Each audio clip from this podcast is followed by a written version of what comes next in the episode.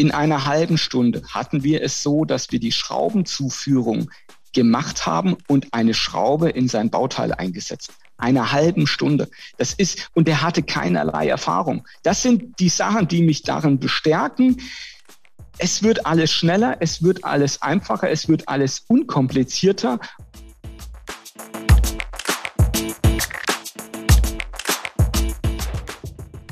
Herzlich willkommen zu Business Unplugged, meinem Interview-Podcast. Mein Name ist Johannes Pohl, ich bin Gründer der Biopex und ich spreche mit GründerInnen, UnternehmerInnen, Führungskräften und anderen Heldinnen des Business-Alltags über Revisionen, Ziele und Herausforderungen. Kurzum, spannende Themen, spannende Menschen, an denen man lernen kann und die inspirieren. Mein heutiger Gast ist Dirk Tamm. Dirk ist Produktmanager bei TQ Robotics und der Experte für kollaborative Robotik. Dirk und ich sprechen über TQ Robotics Credo, den Produktionsstandort Deutschland zu stärken und attraktiver zu machen, aber vor allem über kollaborative Roboter oder auch Cobots genannt. Wann kamen diese auf? Wie wurde die Sicherheit, keinen Menschen zu verletzen, sichergestellt? Und für welche Einsatzgebiete Cobots heute und zukünftig genutzt werden?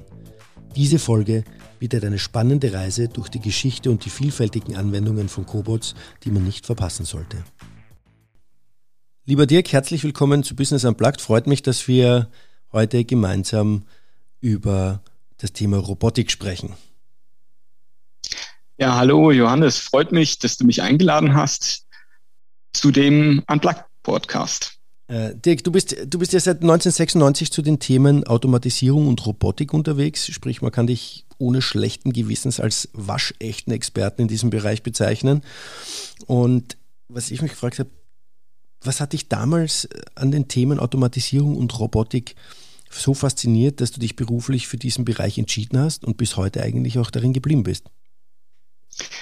Das ist eine spannende Frage, weil es ist immer ausschlaggebend, wie startet man im, im Leben. Und ich bin als Werkzeugmacher äh, nach der Schule gestartet, habe dann aber festgestellt, ich möchte mehr machen, bin in den Bereich der Fertigungstechnik eingestiegen.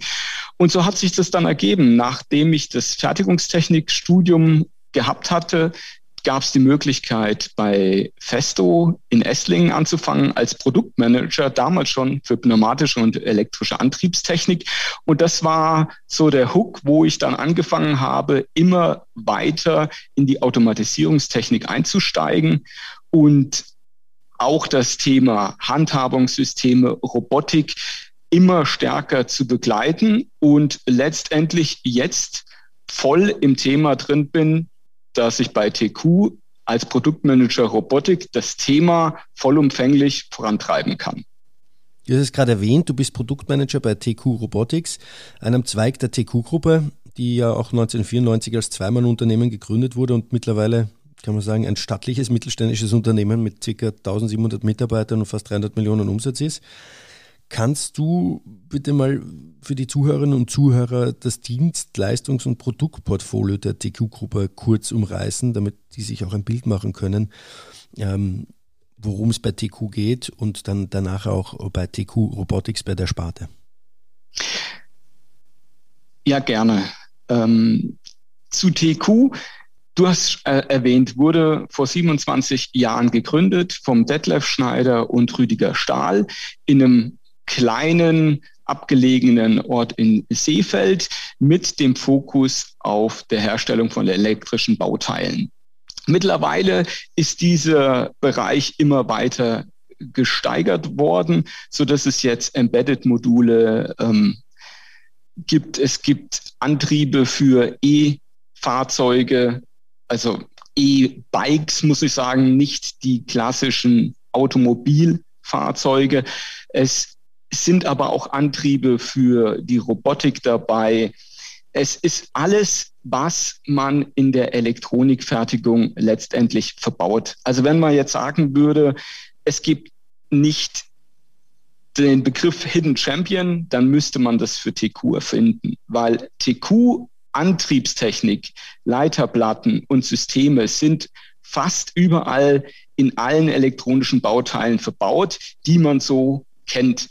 Außer in der Automobilindustrie. Das ist so das Credo von TQ, dass man in alle Branchen liefert, außer Auto. Das war sicherlich auch in den letzten Jahren ein sehr guter Weg.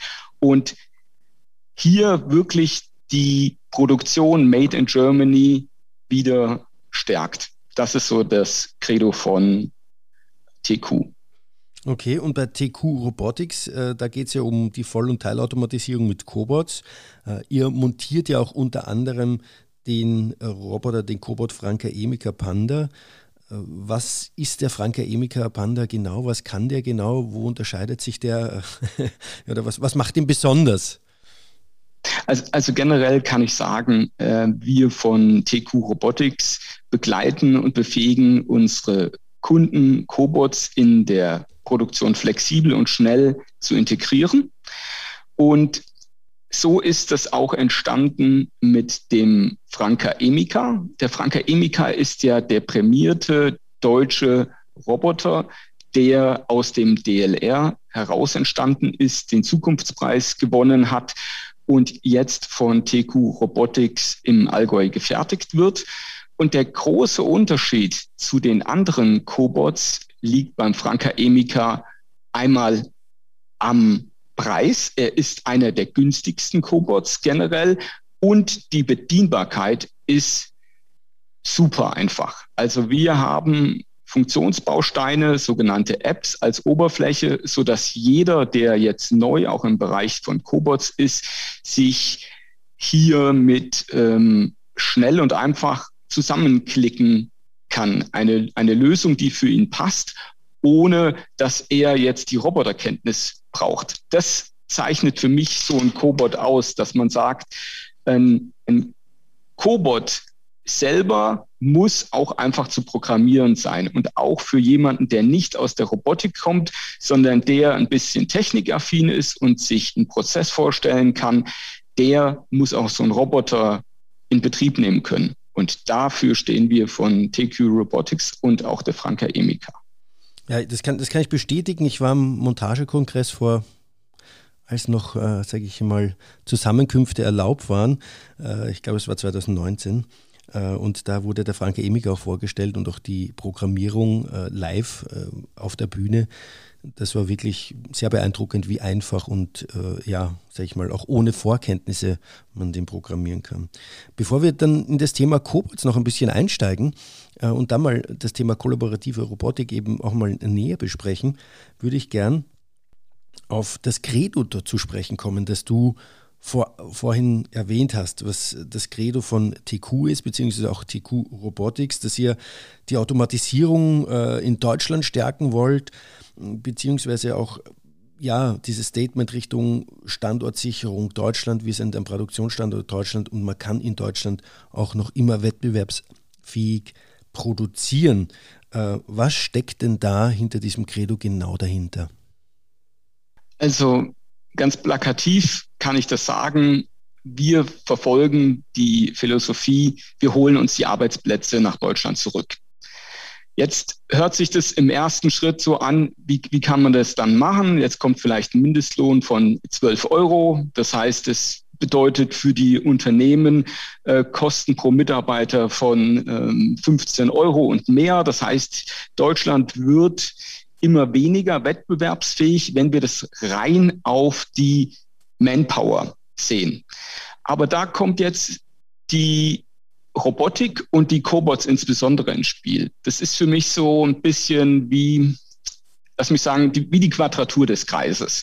Wir können Arbeitsplätze in Deutschland schaffen, indem wir automatisieren und dann mit dem Cobot und dem Mitarbeiter gemeinsam produktiver sind ein Mitarbeiter selber wird nie so produktiv sein wie in der Kombination. Wir müssen uns ja in dem internationalen Wettbewerb stellen.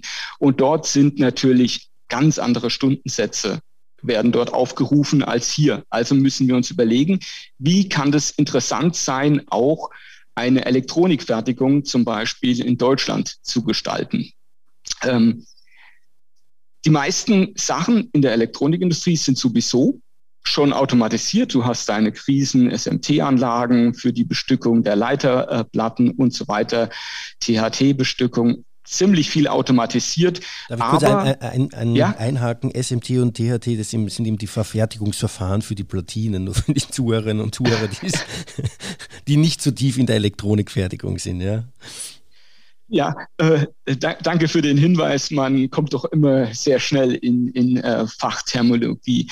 Ähm, was ich eigentlich sagen wollte, ist, dass die Prozesse davor und danach so gut wie nicht automatisiert sind. Also es wird sehr viel noch getestet per Hand, wo dann jede Platine eingelegt wird. Der Mitarbeiter sitzt dann vor dem Tester, wartet eins, zwei, drei Minuten, bis dieser Platinentest durchgeführt ist. Das sind monotone, langweilige Tätigkeiten und dafür ist ein deutscher Mitarbeiter an dem Standort dann einfach zu teuer. Und äh, daher gibt es nur die Möglichkeit, ich gehe in eine Automatisierung und ein Mitarbeiter betreut mehrere Anlagen, die jetzt von einem Cobot zum Beispiel Tester beladen und ich halte dann den Arbeitsplatz in Deutschland in der Kombination mit dem Roboter. Die Alternative wäre ja nur, dass man sagt, man verlegt den gesamten Bereich oder die Fertigung oder sogar das Werk ins Ausland, wo einfach die Kosten viel günstiger sind. Das heißt, für mich ist die einzige Lösung, um hier erfolgreich zu sein, wir müssen automatisieren und wir müssen mehr Wertschöpfung bringen bei jedem einzelnen Mitarbeiter, dass wir uns auch unser Lohnniveau leisten können. Du hast jetzt gerade die Elektronikfertigung angesprochen. Äh, seid ihr da auch, ja, gibt ja auch wahrscheinlich schöne Beispiele aus anderen Industrien, nur damit man da mal so ein bisschen den Blumenstrauß öffnet? Also was Elektronikindustrie sind wir sehr stark, weil da kommen wir natürlich her. Aber was jetzt sehr stark zunimmt, ist natürlich Medizin und Pharma. Wir haben es doch jetzt gesehen äh, bei dem ersten, zweiten, dritten Lockdown, sei es drum. Wir haben auf einmal die Grenzen dicht gehabt. Wir hatten Lieferengpässe. Wir konnten keine Schutzausrüstung bekommen. Wir konnten teilweise Tabletten und Medikamente nicht bekommen. Warum? Weil die Pharma- und Medizinindustrie auch viel ins Ausland verlagert hat. Das ist einfach, weil es sehr hohe Manpower war. Jetzt haben wir hier die Möglichkeit, gerade bei Laborautomatisierung, wenn es darum geht, Pinpetten äh, zu nutzen, um Reagenzgläser mit verschiedenen äh, Flüssigkeiten, Chemikalien zu befüllen, um Tests zu machen, um auch Corona-Tests durchzuführen. Ähm, solche Sachen kann man mittlerweile automatisieren. Und ähm, ich weiß nicht, vielleicht hast du es sogar gesehen, es gibt ja eine automatische Teststation in München, wo ein Franka Emika Roboter steht und dann selbstständig diese Tests am Menschen durchführt und diese Abstriche macht. Das wird sehr, sehr gut angenommen. Ähm, spannend ist, wie die Teststrategie in Zukunft aussieht, aber es zeigt, dass auch die Akzeptanz von Menschen und und Cobots, dass die einfach da ist. Für, für die äh, technikaffinen äh, Menschen, wo steht der, damit sie sich das mal anschauen können, in, in, in, in, der, in der Nähe äh, vom Olympiapark, da in der Nähe vom Franka Emika. Ähm, ich kann dir gerne dann in deinen Podcast noch die genaue Adresse schicken. Ja, genau, die schickst mir, die, die, die hängen wir dann in die Shownotes. Das ist gut für alle, die, für alle, die Interesse haben, mal einen Corona-Test vom Roboter durchgeführt zu bekommen. Ja, okay. Ja, ähm, sehr interessant. Ähm, das Thema oder dieses Credo, das ihr euch da verschrieben habt, ja, ich, ich bin selbst auch der Meinung, dass dass Deutschland sich an, an vielen Stellen äh, noch wettbewerbsfähig ist, äh, wenn man nur mal das Potenzial noch heben würde ja, und die Verlagerung oftmals äh, der, der, der schnelle Schuss ist, ja, ohne sich dann wirklich Gedanken zu machen, wie kann ich es denn machen, eigentlich äh, sauber. Und man sieht dann oftmals Verlagerungen, wo man sich denkt, okay, aber ihr habt aber echt noch massiv Potenzial, selbst äh, in Deutschland, ja, und wenn ihr das heben würdet, werdet ihr dann wirklich, könntet ihr auch noch wettbewerbsfähig sein, ja. Das, das ist völlig richtig. Vielleicht eine Anekdote dazu, was, was mir passiert ist. Äh, ich hatte letzte Woche einen Anruf von einem Mitarbeiter und dann war ich erst verblüfft, was wollte der? Es hieß Gastronomiebetrieb, aber letztendlich war es der Besitzer einer Burgerbude, der aus der Burgerbude in München hat genau diesen Franka Emika Cobot auf der Straße gesehen und hat gesagt, hey, was ist denn das für ein super Teil? Kann ich nicht den auch bei mir in meinem Burgerladen einsetzen? Ich habe immer das Problem, dass ich jetzt hier keine gescheiten Mitarbeiter kriege. Die Mitarbeiter sind unzuverlässig, sind zu teuer. Ich kann mir das nicht leisten. Es sind äh, unangenehme Arbeitszeiten. Äh, ich kriege eigentlich niemanden her.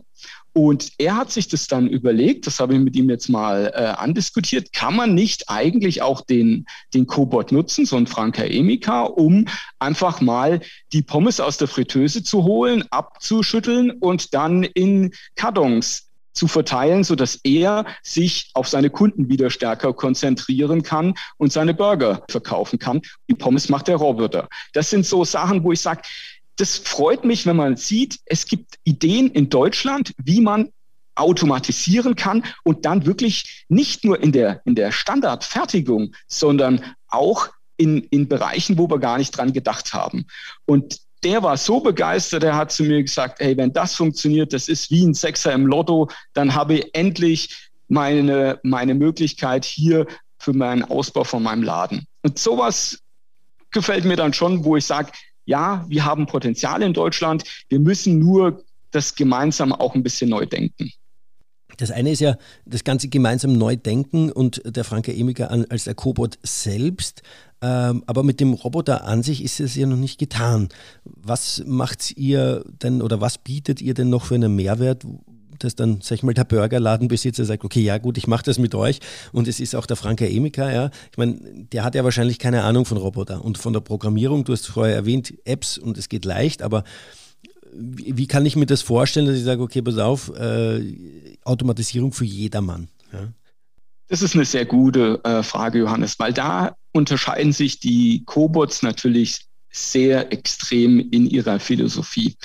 Ähm, wir haben ja festgestellt, der Franka Emika ist von der Mechanik ein äußerst passender Roboter durch die Sensitivität in der Zusammenarbeit mit dem Menschen. Er bleibt stehen, wenn, äh, wenn eine Kollision äh, stattfindet und das wirklich sanft und unproblematisch.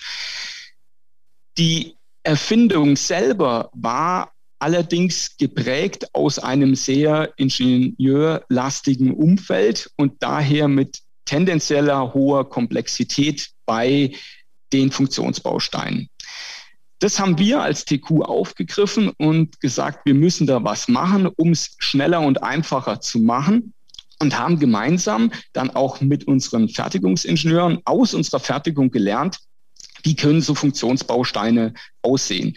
Worauf kommt es an, so dass ich jetzt einfach ähm, per Drag and Drop eine Funktion nehmen kann. Nehmen wir zum Beispiel Greifen, dann nehme ich diesen Baustein des Greifens, ziehe mir die in mein Programm und dann muss ich nur sagen, Greifer auf, Greifer zu, das sind die Greifkräfte, fertig. Ich muss nicht in irgendwelche Script-Codes gehen. Ich muss auch nichts wirklich verstehen. Ich habe das Bild von dem Greifer visualisiert und ich sehe direkt, wenn ich auf ähm, eine Funktion wie zum Beispiel Move to Post, das heißt, bewege dich auf die Position gehe, öffnet sich der Greifer oder er schließt sich. Das heißt, ich sehe genau, wie ist der Greifer in seiner Position und wie bewegt er sich und was mache ich gerade. Das heißt, es ist ein sehr intuitives ähm, Programmieren möglich. Und das ist das, was diese TQ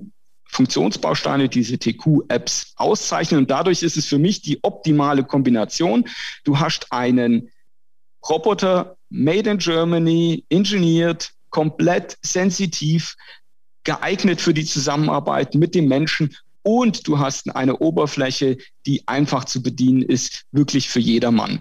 Und dadurch, dass TQ das seit drei Jahren in der eigenen Fertigung auch einsetzt, haben die sich da wirklich weiterentwickelt. Das heißt, durch die äh, 35 Roboter, die jetzt drinne stehen und die 25, die demnächst neu dazukommen, hat man natürlich schon einiges gelernt, was man besser machen kann in der Oberfläche, in der Programmierung. Entwickelt sie mit Franke Emiger gemeinsam auch äh, die Mechanik weiter oder ist es jetzt nur eure, so also die Software, die Oberfläche? Also man muss sagen, Franka Emika und TQ sind sehr eng zusammen. Also wir entwickeln, wir entwickeln nicht die Mechanik des Roboters, aber wir sind natürlich Sparringspartner für Franka Emika und geben Rückmeldungen gerade auch vom Produktmanagement-Seite. Was zeichnet einen guten Roboter aus? Was muss noch gemacht werden? Welche Erweiterungen wären noch wünschenswert? Und ähm, wir haben auch auf Seite von Franka Emika gute Partner, die sehr offen für diese Diskussion sind, dass wir gemeinsam hier ein optimales Produkt herstellen können. Als Hersteller wissen wir natürlich, auf was wir achten können. Und als Integrator sehen wir natürlich auch, auf was man achten darf. Und diese Kombination kann man gemeinsam heben. Was unterscheidet euch dann zu Universal Robots, der ja, sag ich einmal, wahrscheinlich der größte Konkurrent oder sag ich mal das, das, das Pendant zu Franka Emika ist? Universal Robots ist sicherlich der, der Weltmarktführer in dem Bereich der Cobots. Sie wurden ja, das ist ja int interessant, ich weiß gar nicht, ob du die, die Geschichte von, von Universal ein bisschen mitverfolgt hast. Ähm, es ist ja so, dass die wurden ja Anfang der 2000er von drei dänischen Jungingenieuren gegründet, haben dann 2008 den ersten Roboter rausgebracht und in 2012 war ja die, waren die ersten Roboter in, in Deutschland verfügbar. Ich weiß es ziemlich genau, weil der Dieter Faude damals äh, von der Faude Automatisierungstechnik, wo ich eingestiegen bin, hat die Jungs kennengelernt, hat gesehen, oh, der, der Roboter ist ja ein sehr interessantes Teil, da kann man was machen und hat im Prinzip dann auf dieser Basis sich überlegt, wie Applikationen aussehen können. Und dadurch sind, ist Universal äh, groß geworden, dass sie dann im Prinzip bei der Automobilindustrie bei Volkswagen die ersten Applikationen ins Feld gebracht haben.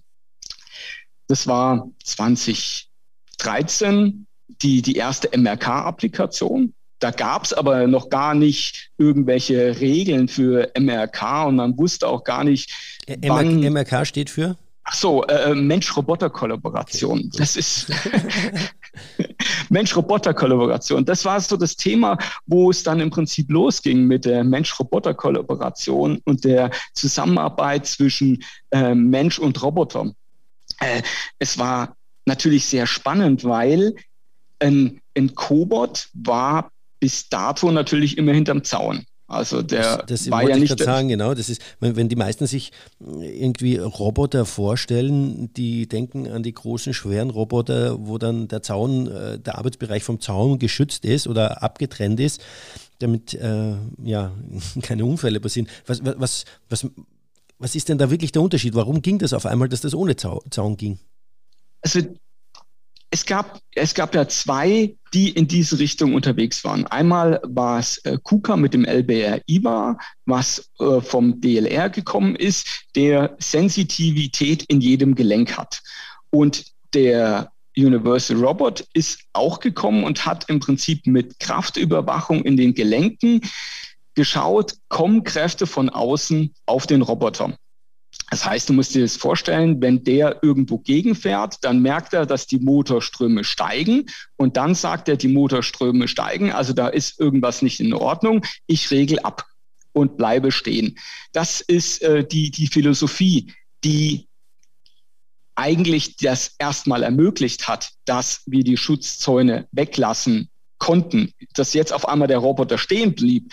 Das war ja, das war ja undenkbar in der, in der Vergangenheit. Und warum war es un undenkbar? Weil die Roboter jahrelang, jahrzehntelang hauptsächlich in der Automobilindustrie eingesetzt worden sind. Und dort ging es immer nur um Geschwindigkeit, Taktzeit, Schnelligkeit, Präzision. Alles muss, wird, da wird wirklich auf die Millisekunde geschaut, dass das wirklich alles läuft. Jetzt mit den Cobots ist auf einmal eine andere Philosophie, weil letztendlich, wenn du einem Automobilkunden gesagt hättest, hat der Roboter bleibt stehen, wenn er kollidiert, dann sagt er, was mache ich mit meiner Taktzeit? Die Taktzeit geht ja runter, um Gottes Willen, das ist ja das Schlimmste, was mir passiert, dass mein Band stehen bleibt. Das heißt, wir sind auf einmal in ganz neue Gebiete vorgestoßen, die gar nicht das ursprüngliche Robotikfeld waren. Da, dadurch kam einfach neue Denkweise rein, dass ich sage, ein Mensch und ein Roboter können näher zusammenarbeiten, um Sachen zu automatisieren, die früher wirklich undenkbar waren ja, ich meine, das eröffnet ja komplett neue, wie ich sagst, neue Möglichkeiten, wie du schon vorher erwähnt hast, mit der Burgerbude, auch, auch in der Medizintechnik, dass die Leute im Reinraum miteinander zusammenarbeiten können, gemeinsam mit dem Roboter. Äh, wie, wie, ist, wie ist denn da generell der Status quo von den Einsatzmöglichkeiten? Wie gesagt, äh, wenn man so an diese, diese ganzen Sicherheitsvorkehrungen und, und Sicherheitsvorschriften denkt, äh, wirkt es für mich oftmals so, dass ähm, die eher noch in der alten Welt ticken. ich ich sage es jetzt mal so, ja. Du hast, du hast natürlich völlig recht. Das kommt natürlich auch daher. Ich hatte ja gesagt, 2012 die ersten Cobots, 2015 ähm, wurde ja dann Universal von, von Teradyne übernommen, auch einem großen äh, milliardenschweren Hersteller von elektronischen Bauteilen, die jetzt auch das Thema Cobots sich angeschaut hatten.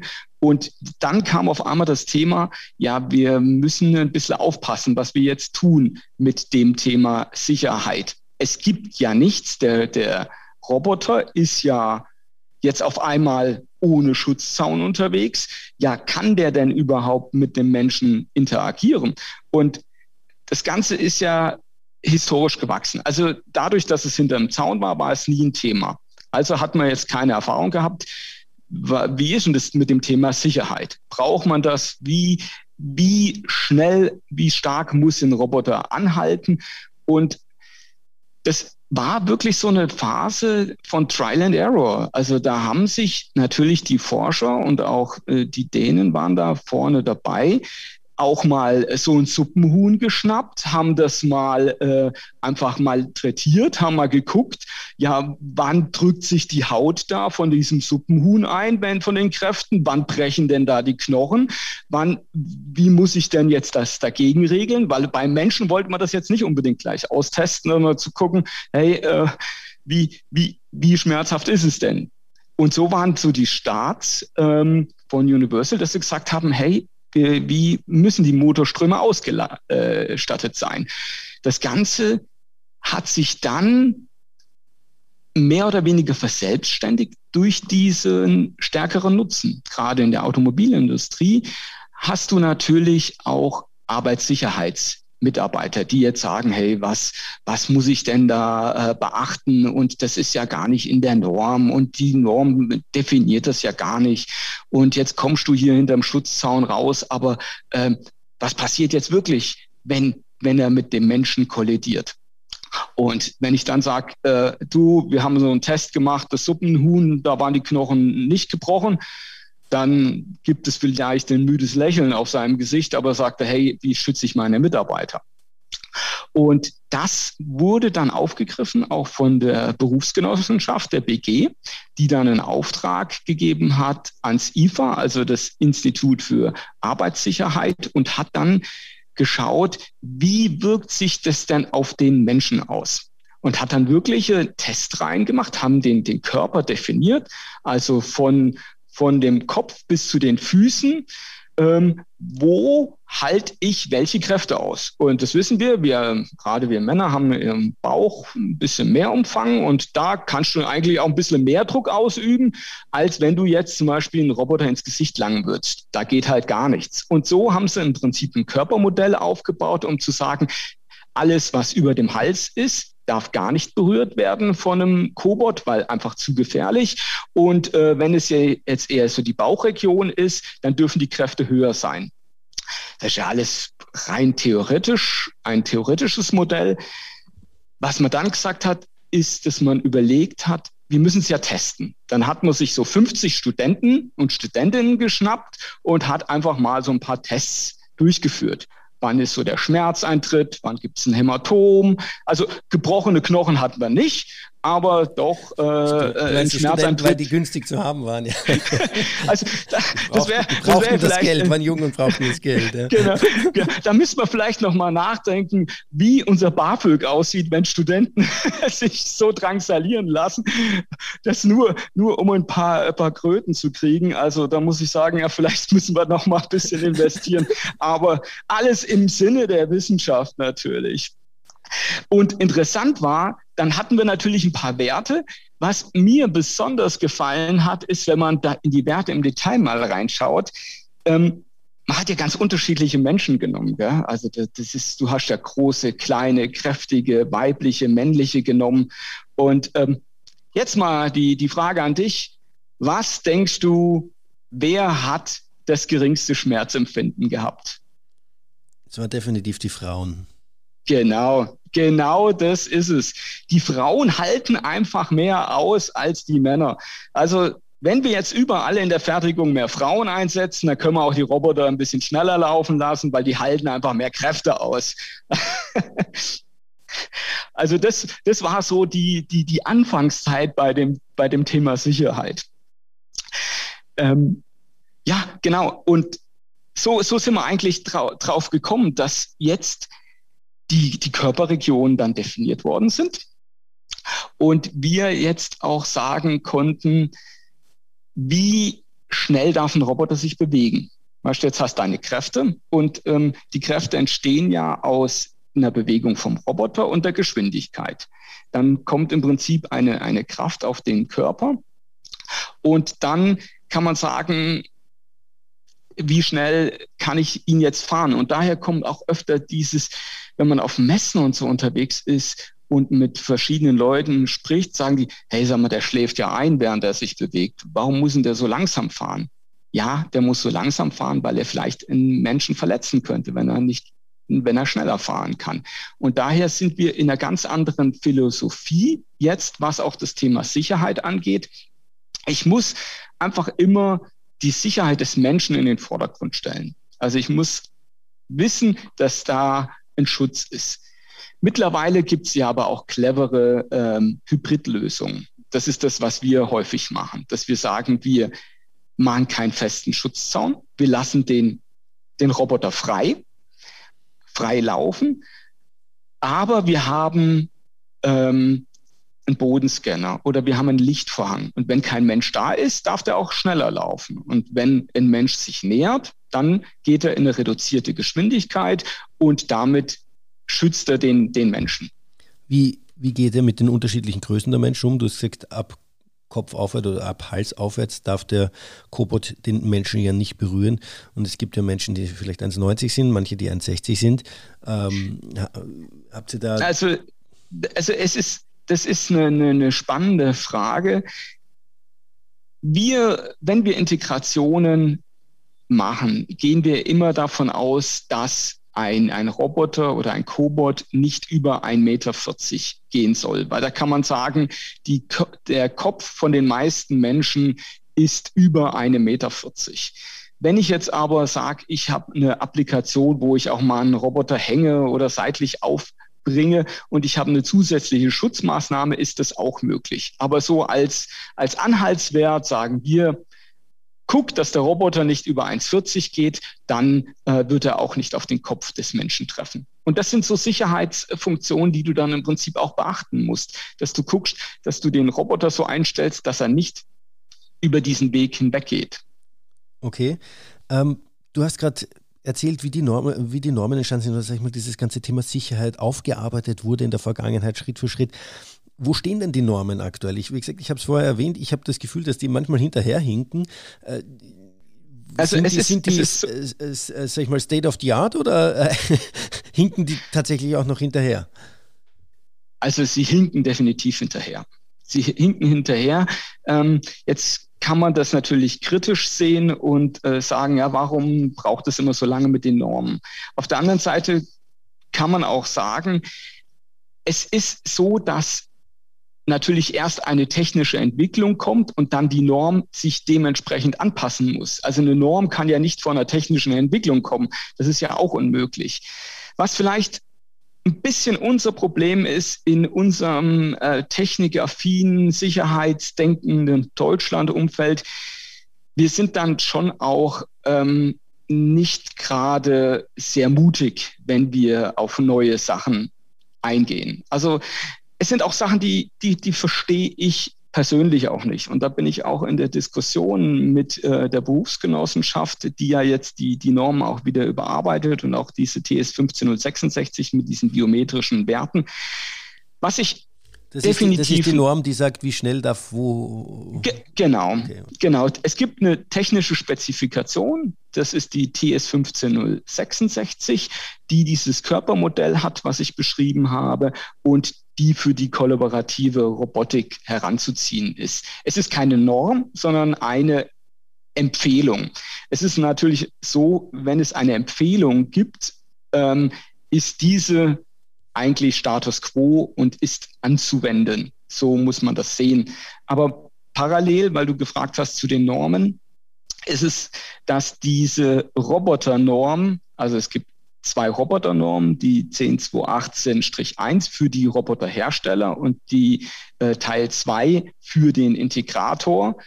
Die werden gemeinsam jetzt mit dieser neuen kollaborativen Roboternorm zusammengefahren.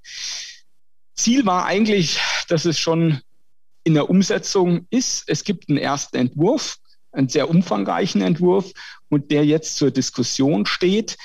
Aber es wird sicherlich noch mal ein, zwei Jahre dauern, bis, bis die dann äh, wirklich greift.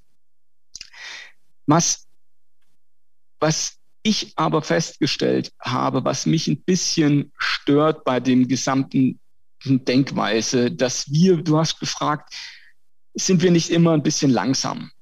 Und manche Sachen erschließen sich mir auch nicht. Wenn du zum Beispiel sagst, du wartest am Bahnhof ähm, auf den Zug und jetzt kommt ein ICE mit 200 Sachen über den Bahnhof gerauscht. Du stehst mit einem Meter Abstand da, hast eine weiße Linie und du weißt, du darfst da nicht drüber gehen. Das ist in Deutschland zulässig, aber ein Roboter, der 50 mal langsamer fährt, da reicht es nicht, wenn ich sage, ich mache eine weiße Linie oder eine Kette oder ich gebe eine Arbeitsanweisung. Da ist es wieder nicht zulässig. Das heißt, wir sind auch in unserer Denkweise nicht wirklich klar. Das heißt, wir müssen auch daran denken, dass wir in, in Situationen kommen, wo die Sachen zusammenkommen. Wir haben Service-Robotik, wir haben Industrierobotik, wir haben autonome Systeme. Und für alles gibt es unterschiedliche Normen und Richtlinien. Das heißt, für den Anwender ist das wahnsinnig schwer zu sagen, was gilt denn jetzt für mich? Und das ist etwas, was ich mir wirklich wünsche, dass äh, es zeitnah, dass wir hier wirklich die verschiedenen Disziplinen zusammenbekommen, weil das ist ein Wettbewerbsvorteil. Welche, also es ist sozusagen ein bisschen ein, ein undurchsichtiger Dschungel, wenn ich dich richtig verstehe. Ja, wir denken, wir denken anders in, in Deutschland. In Deutschland ist immer erstmal alles verboten. Bei uns ist immer alles verboten, äh, so lange, bis wir es erlauben. Ähm, wenn du andere Länder hast, wie, wie China und USA, da ist erstmal alles erlaubt. Ähm, bis es dann sukzessive verboten wird. Also wie mit dem autonomen Fahren. Erstmal darfst du alles machen und dann wird sukzessive gesagt, ja, also da musst du hier noch ein bisschen Sicherheit machen, da musst du da noch äh, Sicherheit machen. Sicherlich auch nicht der, der goldene Weg, dass ich jetzt äh, Unfälle provoziere, aber wir müssen uns klar machen, wir sind im Wettbewerb gerade mit Unternehmen aus USA und aus China, die eine andere Philosophie haben.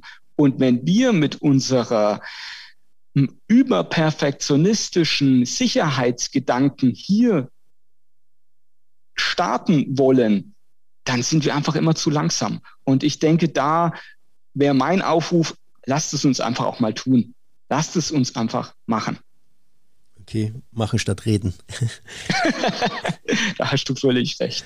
Ähm, wenn wir das Thema Kobots uns anschauen, wo ist denn für dich oder wie schaut denn für dich die Vision aus, wo die Kobots in Zukunft hingehen, was äh, die Kobots zukünftig machen werden, gemeinsam mit Menschen? das ist eine Frage, die habe ich mir auch schon öfters gestellt. Und eins, da bin ich mir sehr sicher. Wir haben 25.000 kleine und mittelständische Unternehmen, die definitiv das Potenzial haben, um einen Roboter einzusetzen. Und ich gehe davon aus, dass jeder von denen in den nächsten zehn Jahren einen Roboter im Feld haben wird. Da bin ich mir sicher, weil nur so kann er sein, sein Unternehmen wirtschaftlich weiter verfolgen in Deutschland. Und das wird der erste Schritt sein. Wir werden von der Automatisierung in kleinen und mittelständischen Unternehmen dahin kommen, dass auch die Robotik im ich will nicht sagen privaten, aber im Haushaltsumfeld sicherlich auch äh, stärker, stärker eingesetzt werden. Wenn du jetzt überlegst, ein Roboter heute ähm, mit, mit Programmierung kostet der Roboter unter 20.000 Euro kriegst du, kriegst du hin. So ein Franka Emika mit den TQ-Apps kriegst du für unter 20.000 hin. Mit einer Applikation in der Fertigung bist du bei 60.000 Euro. Ja, das sind wir jetzt, äh, jetzt schon in einem Mittelklassen-Autoniveau. Und wenn wir jetzt da noch einfach auf höhere Stückzahl kommen werden, was definitiv passiert, und der Markt weiter wächst, werden wir in Preisgefüge kommen, dass es sich wirklich auch für fast jeden Haushalt, mindestens aber für jedes kleinere Unternehmen lohnt, ein, zwei, drei Roboter im Einsatz zu haben. Und das wird für mich die Zukunft werden, wenn wir das Thema mit der Sicherheit auch alle im Griff haben. Also das Thema, die Vision wäre, dass das auch im Haushalt passiert. Das kann ich mir selber noch gibt sicher genügend ähm, Möglichkeiten, aber äh, was ich mir gerade schwer vorstellen kann, ist, wenn wir jetzt über eine Burgerbude reden, die du vorher erwähnt hast, ja, äh, und dass er da die Pommes rausnimmt oder sagt, die Patties umdreht und so weiter. Das sind das ja repetitive Aufgaben, die er macht.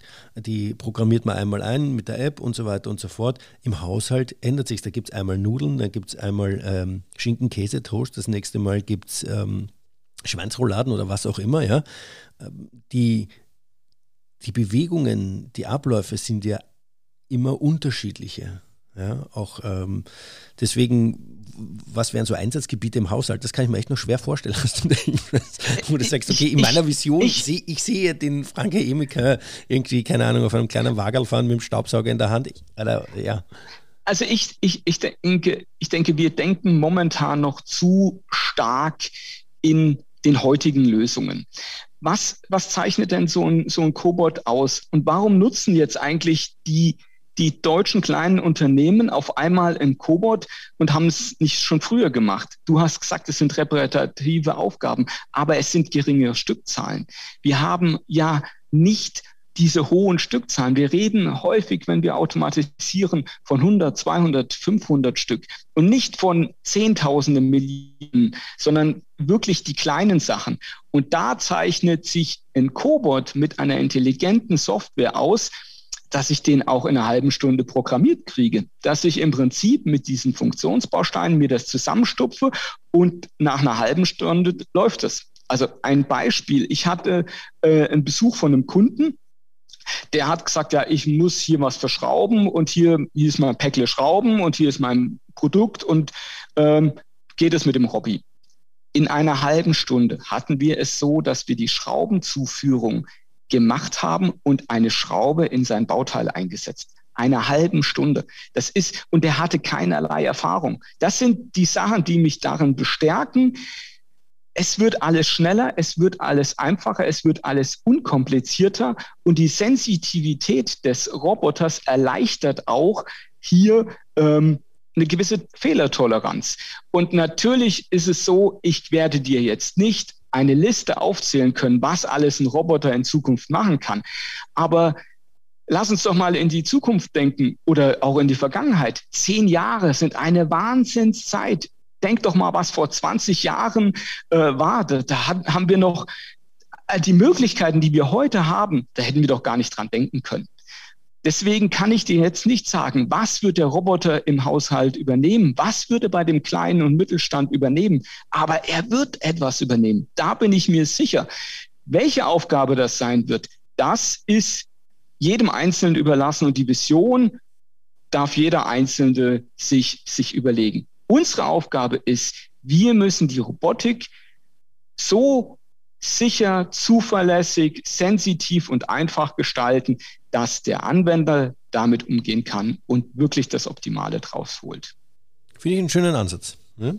Ähm, eine, einen Punkt hätte ich noch, den ich gern von dir wissen wollen würde, ist und zwar, wenn jetzt Unternehmen auf äh, sich überlegen, kollaborative Roboter, Roboter einzusetzen, äh, was würdest du ihnen vorschlagen, wie sie vorgehen sollen? Also wenn ich sage, okay, komm, hier Dirk, ich bin da, ich möchte jetzt einmal da Cobots nutzen. Ähm, ich habe vielleicht auch sogar schon eine Idee, wie was wann, mhm. aber generell, auf was, was ist zu achten, wie sollte man vorgehen, damit man da nicht auf die Nase fällt?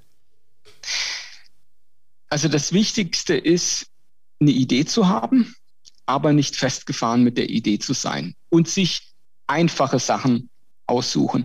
Der größte Fehler ist, dass ich mir das Komplexeste aussuche, was ich automatisieren kann. Ich, ich, ich sollte als Unternehmen und auch wenn ich meine Mitarbeiter mitnehmen möchte, daran denken, dass ich was Einfaches nehme. Ich muss etwas haben, dass der Roboter schnell, präzise, unkompliziert umsetzen kann und einen gewissen Mehrwert hat. Vielleicht habe ich nicht die beste Automatisierung und die höchste ähm, Amortisationszeit, so dass ich jetzt nicht nach einem Jahr das schon amortisiert habe. Vielleicht habe ich es erst nach drei Jahren amortisiert. Aber ich lerne dazu und auch die Mitarbeiter lernen dazu. Ich finde es elementar wichtig, die Mitarbeiter mitzunehmen. Also es ist natürlich schon was anderes, dass jetzt auf einmal ein, Roboter dasteht und ähm, der haben Mitarbeiter ganz unterschiedliche Ansätze. Es gibt welche, die haben Angst vor dem Roboter, per se Angst, weil er einfach äh, gefährlich erscheint. Aber es gibt auch welche, die haben Angst um ihren Arbeitsplatz. Die sagen, oh, jetzt kommt der und der nimmt mir meine Arbeit weg. Und ähm, was, was mache ich dann? Und deswegen ist es wichtig, von Anfang an die Mitarbeiter und auch den Werker mitzunehmen bei der Auswahl, bei der Integration, bei dem Aufzeigen der Lösung, weil er kennt es am besten. Er weiß auch am besten, was, was man machen, was man machen kann und was äh, ein bisschen schwieriger ist. Und dann wirklich bei der Integration immer dran denken, ein Mensch ist eine, der universellste Roboter, den es überhaupt gibt. Als Mensch haben wir zwei Arme, wir haben zehn Finger, wir haben äh, Füße können uns bewegen. Wir haben durch unseren Kopf auch eine kleine KI. Das ist, wir haben hier eine, eine ultimativ flexible Maschine als Mensch, die ein Roboter nicht ersetzen kann. Was ist denn ein Roboter? Das ist ein einarmiger Torso äh, mit zwei, drei Fingern. Mehr ist es nicht und mehr kann er auch nicht ersetzen. Ich kann mit einem Cobot gerade das automatisieren, was ich mit einer Hand und mit wenigen Fingern in den Griff kriege. Sobald es ein bisschen weitergeht, wie ein Mensch, der sich geschwind mal bewegt oder der mit seinen Augen äh, irgendwas heraus nimmt aus einer Kiste, das ist für einen Roboter wahnsinnig schwierig. Und so würde ich auch gar nicht anfangen, sondern wirklich ganz einfache Sachen und hier Erfahrungen sammeln, um in das Thema reinzugehen. Und dann kann man ja daran äh, wachsen und, und mehr machen. Interessant ist auch, dass die, die Mitarbeiter, wenn man sie mitnimmt, ein anderes Verhältnis haben. Am Anfang sind sie vielleicht skeptisch, aber so nach einer Woche sagen dann die meisten, hey, das ist mein Kollege. Das ist mein Kollege Roboter. Oft werden die dann ein bisschen verniedlicht, kriegen Eigennamen, ähm, wie auch immer sie, da, sie dann heißen. Ähm, so manchmal auch von dem, der es in Betrieb genommen hat, aber so ein bisschen mein, mein Kumpel, Kollege. Da, und da muss ich sagen, das ist ein guter Ansatz, aber der darf nicht zu weit gehen, weil es ist immer noch ein Roboter und der ist nicht freundlich und der ist nicht lieb und er ist auch nicht mein Kumpel, sondern er ist trotzdem noch ein Roboter und er kann auch gefährlich sein. Also da ist diesen Spagat äh, zu schaffen, deswegen einfach anfangen, die Mitarbeiter mitnehmen um das richtige Verständnis zu haben, um zu wissen, ein Roboter kann mir helfen, aber ich muss trotzdem einen gewissen Respekt haben, weil er könnte mich trotzdem verletzen, was auch immer er in der Hand hat, an scharfkantigen Bauteilen etc. Da könnte natürlich schon was passieren. Okay, spannender Ansatz und spa oder sag ich mal ein schönes, ähm, ein schöner Ansatz, wie man an das Thema kollaborative Robotik geht. Dirk, bevor wir jetzt zum Ende kommen unseres Gesprächs, meine obligatorische Frage, drei Learnings, die du den Zuhörerinnen und Zuhörern mitgeben möchtest. Drei Learnings aus dem privaten, aus dem beruflichen, aus dem, ja, aus welchem Bereich auch immer, du kannst es dir aussuchen. Also eine, eine wichtige Sache finde ich, bleib neugierig. Bleib neugierig und offen für Neues. Immer mit offenen Augen durch, durch die Welt gehen. So diese Bauernschleue auch zu haben, zu sehen, wie machen das andere, was kann man äh, davon lernen und was kann ich dann dafür umsetzen. Einfach neugierig auf, auf verschiedene Sachen sein, die ich mir vielleicht auch nicht zugetraut hätte in, in der Vergangenheit.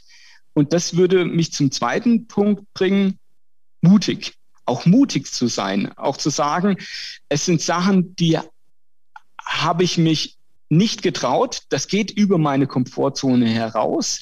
Da muss, muss ich einfach mal einen Weg gehen, um zu sagen, hey, da bin ich an der Grenze. Und ich bin immer ein Freund, wenn man sagt, was nimmst du? Nimmst du den steilen, steinigen Weg oder den flachen, einfachen?